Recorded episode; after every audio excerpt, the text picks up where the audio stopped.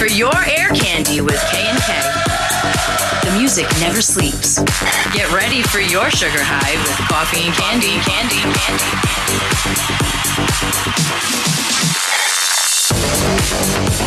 Yes, yes, yes. Cisco Kennedy, JC, we're in the studio, coffee and candy. This is Ear Candy. Ear Candy, that's right. Volume 1, 2024, man. We made it. 2024, here we are. Yeah, happy to be here, Mondo. It's our first episode of the new year. Happy New Year, John. Happy New Year to you. And is it a Happy New Year? I hope it's going to be. but today is a bittersweet beginning to 2024. Why is that? Because I feel fantastic. Well, let's talk about it. Um, you and I spent some time towards the summer of 2023. We coordinated a live set rooftop uh, appearance that was filmed. Mm-hmm. We had videographers on site, a number of cameramen, drones. We put together a great 30 minute set, and we were releasing it this week as sort of a gift to our fans, a way of kicking off the new year. I was super excited. We had the the reels promoting it on Instagram. I was telling all my friends about it. Everything was great. And then tell them what happened. We got an email uh, about how most of the audio, if not every single file in the actual uh, mix, um, goes against some sort of a copyright infringement. We don't have the ownership, blah, blah, blah. Basically, it's going to be muted. So I'm like, okay, now what?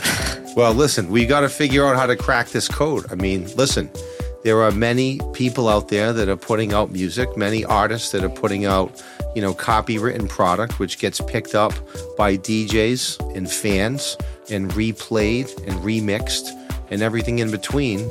And all we're doing is promoting the music of those other people by sharing the sets we created with their music uh, on the uh, YouTube platform. So why we're getting blocked, know, we've got to figure out why. We're not earning money from this. We're not asking for anything in return. We didn't get paid to put together the set. In fact, we financed the entire thing with our own hard-earned money just so we could share the final product of our artwork with our fan base. We've Yeah. got to figure out what the problem is. Speaking of fan base, if anybody out there knows or has any detail, any information, just any bit of knowledge on this subject, please reach out, text us uh, through Instagram or all the other social media platforms that like you can uh, like access us on. Let us know if you know anything about getting around this bullshit.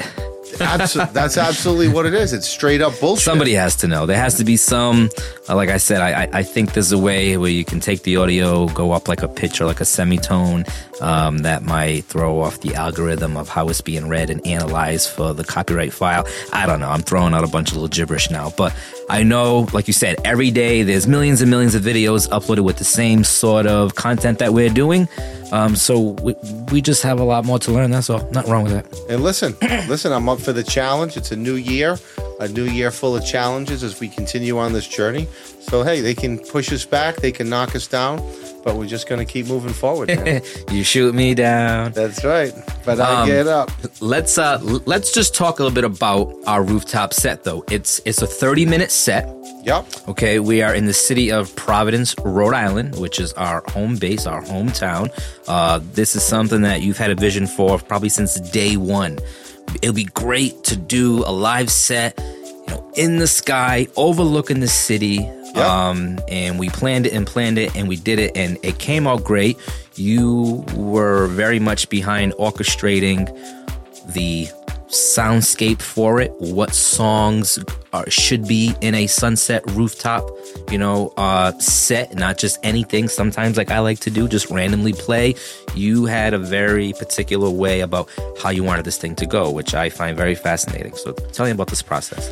Well, listen, it's it's not a festival environment. There's not a live crowd, and the type of imagery that goes along with the rooftop set, uh, you know, is panned footage, stuff up close, stuff from afar, different angles. Uh, we're showing the cityscape of the city of Providence, the surrounding landscape of different aspects of the city.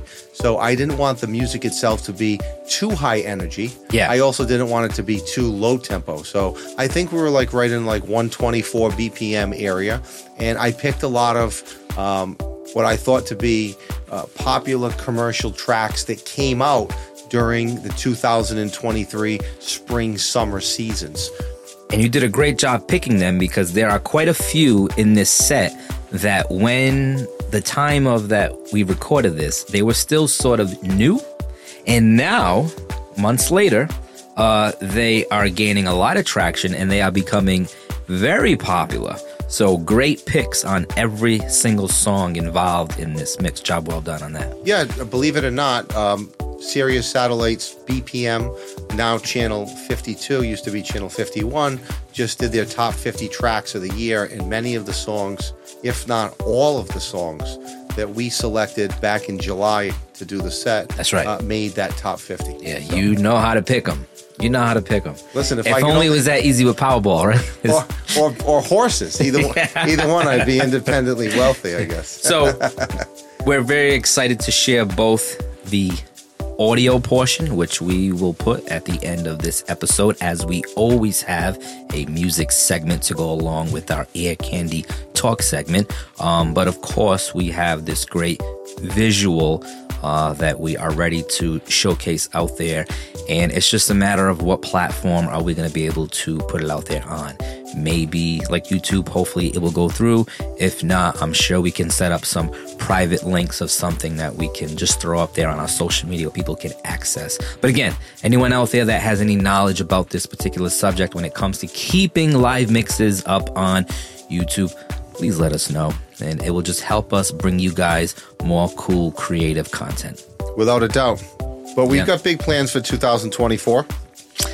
Yeah, uh, right now, after we're done recording this episode, we're actually heading down to a venue. Uh, it's a newer venue in town. And all we can say right now is that we are in the planning stages of uh, an upcoming event. We have a date in mind, it's locked in, and now it's just let's get the inner details of the night and timeline. So I'm very excited about doing a show to start off and kick off the new year with you. Yeah, I agree. We've got a lot of great plans for new sets that we're going to be building. We're going to try to put out a new set each month for all of our fans that have been asking for more content, folks that are listening to the podcast that liked what we did at Tiki Pete's, that liked the Halloween block party. They're asking for more consistent product like that. So we're going to try to focus on that. And, and in our journey together, aside from that, uh, I'm going to put on my uh, student uniform and start spending more time buckling down with the production software, both Logic and Pro Tools, which I'm excited about. Yes, I think uh, for those who have been a fan, uh, keeping track of our catalog, our songs, our remixes, our edits, and our original content, you are going to notice a big jump. Um, we are definitely doubling down on the type of stuff that we are putting out there. It's no longer just let's get stuff out there so that we have stuff out there. As as it once was when we first started we just needed to kind of get on the scene. Now we've sort of uh, mapped out a blueprint of some sort and we have a pretty good roadmap of where we want to go. We're very excited about that. I think 2024 is going to be a big year for Coffee and Candy. yep we'll be down at ultra music uh, week in march right Yeah, Miami Music Week will be there, and I think it's March 18th through the 25th, maybe. Gotta check, take the dates exactly. Um, but yeah, we'll be down there. We will be at Ultra. We might have an opportunity to attend the EDM Music Awards, which will be a great opportunity to network and meet, you know, other producers and, and players in the field, um, and hopefully hook up with some of our friends along the way. Yeah, speaking of, quick little shout out to JM from the New York area. Shout out to um, JC, JT O'Fice, who's down in the Miami area. Uh, we got a lot of great friends that we have been networking with along the way. Let's not forget to give a shout out to our friend Vinny Vibe right here in Providence. Yes, absolutely. He's been very instrumental in just guiding us and just giving his his uh, expertise on the industry. Period. Without a doubt. What else we got planned? Uh, well, right now I'm trying to uh, work on this solid sound where someone can listen to a record and instantly say, "That's coffee and candy." We kind of toss back and forth about what is our sound? Do we have a sound? Are we DJs? Are we remixers? Are we producers? Are we artists? I think in order to really make it in this industry in 2024, you have to tap into a little bit of all those words that I just said. But do you agree on that? 100%. I know for you personally, uh, like the goal is to get into doing more production yourself, um, to actually saying, here's my thought. I hear this vocal, I hear this production. I want to make a mashup and just being able to to just do it. Just say, I have the tools, I have the knowledge, and I have the resource to get in the studio and just bang it out. And I am quite confident that that will be able to happen very quickly. Well, I'm looking forward to it because that's that's what I find to be most enjoyable. I don't. Uh, I get frustrated. We're in the studio and we have sort of like a mind block. You know, we've started a project, but we can't sort of figure out what the exact right next sound is to take it to the next level. And sometimes we got to save it and put it on the shelf for a while and start something new. I'm the type of guy that, you know, don't laugh at me. But when I was a kid, I used to love to be a landscaper. Right? Sure. That was my part time job.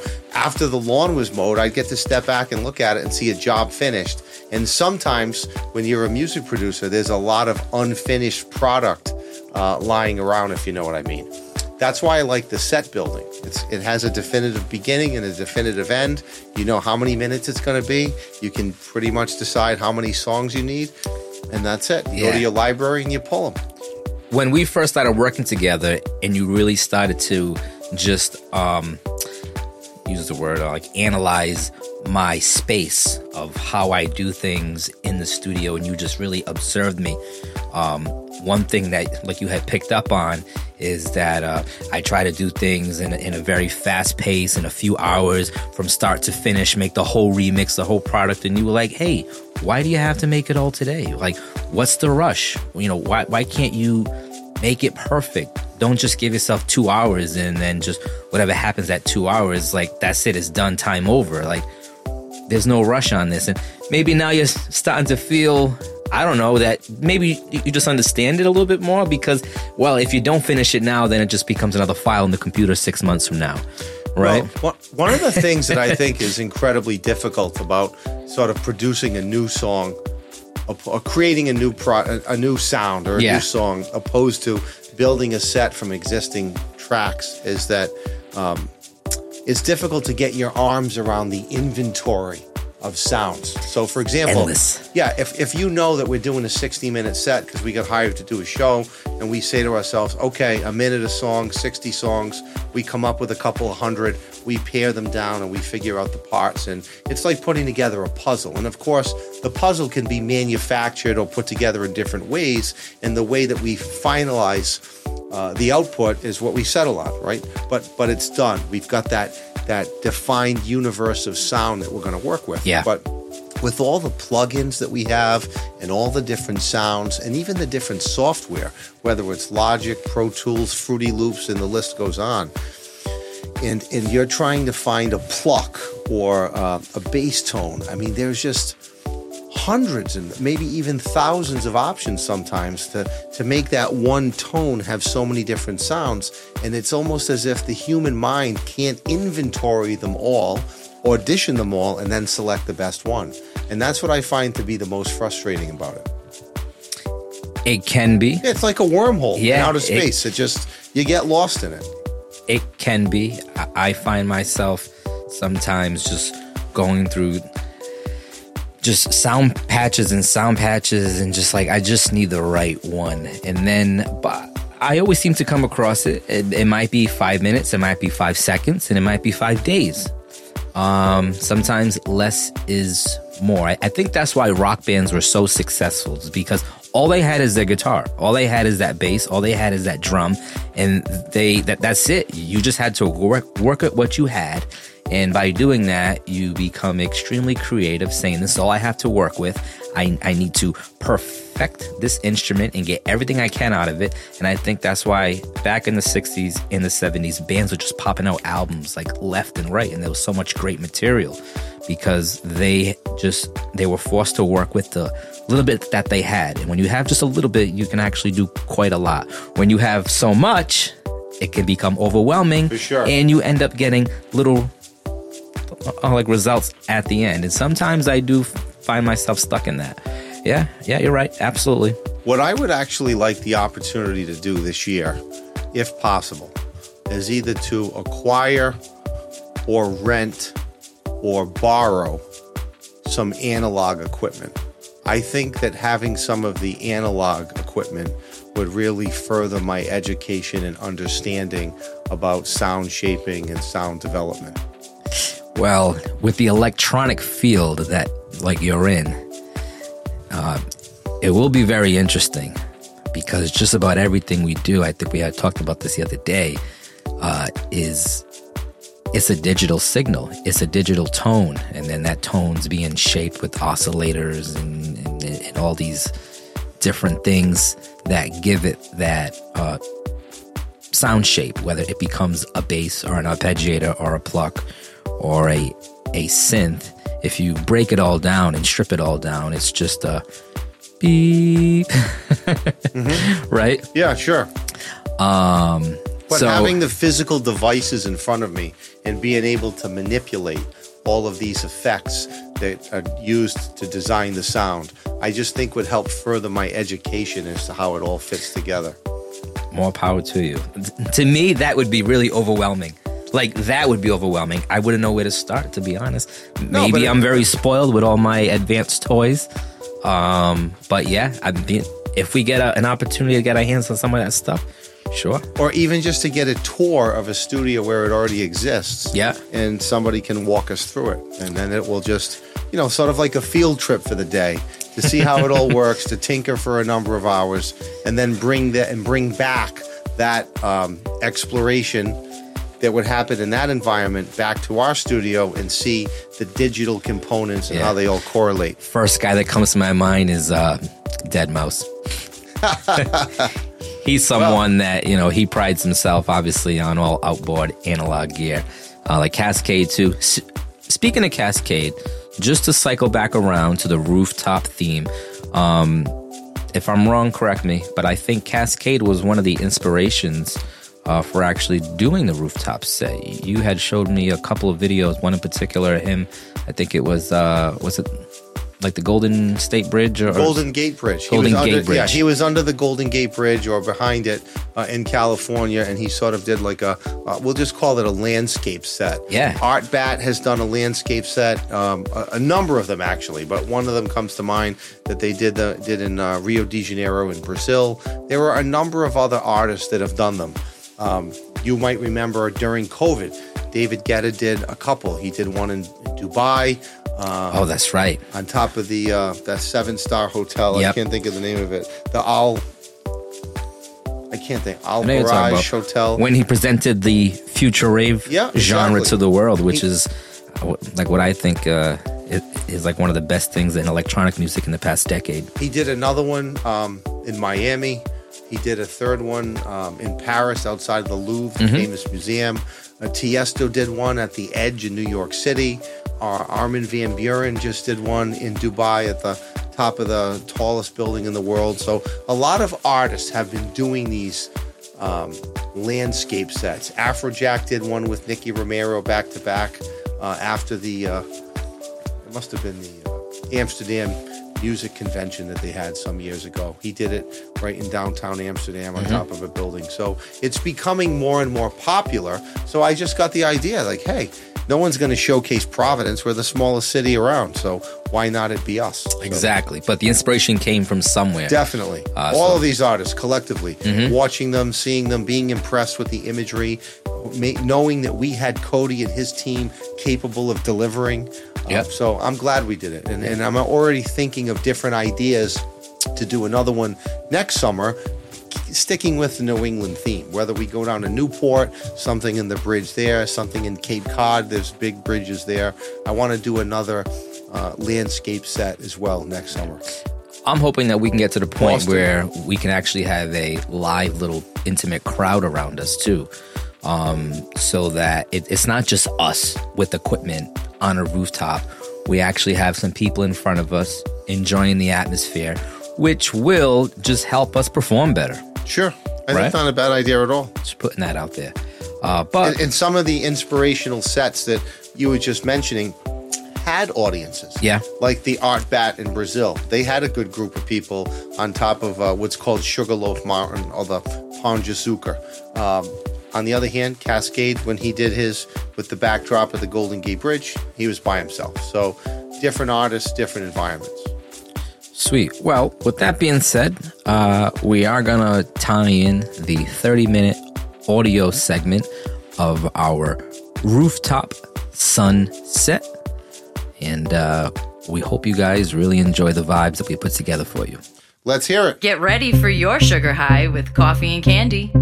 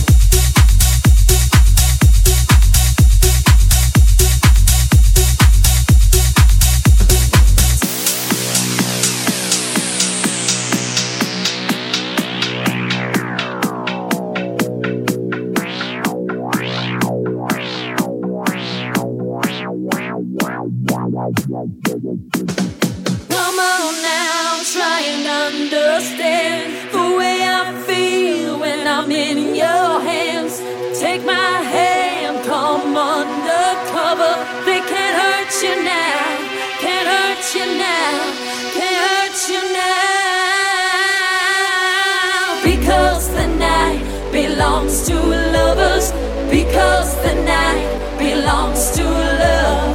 Because the night belongs to lovers because the night belongs to us. Because the night belongs to lovers because the night belongs to love. Because the night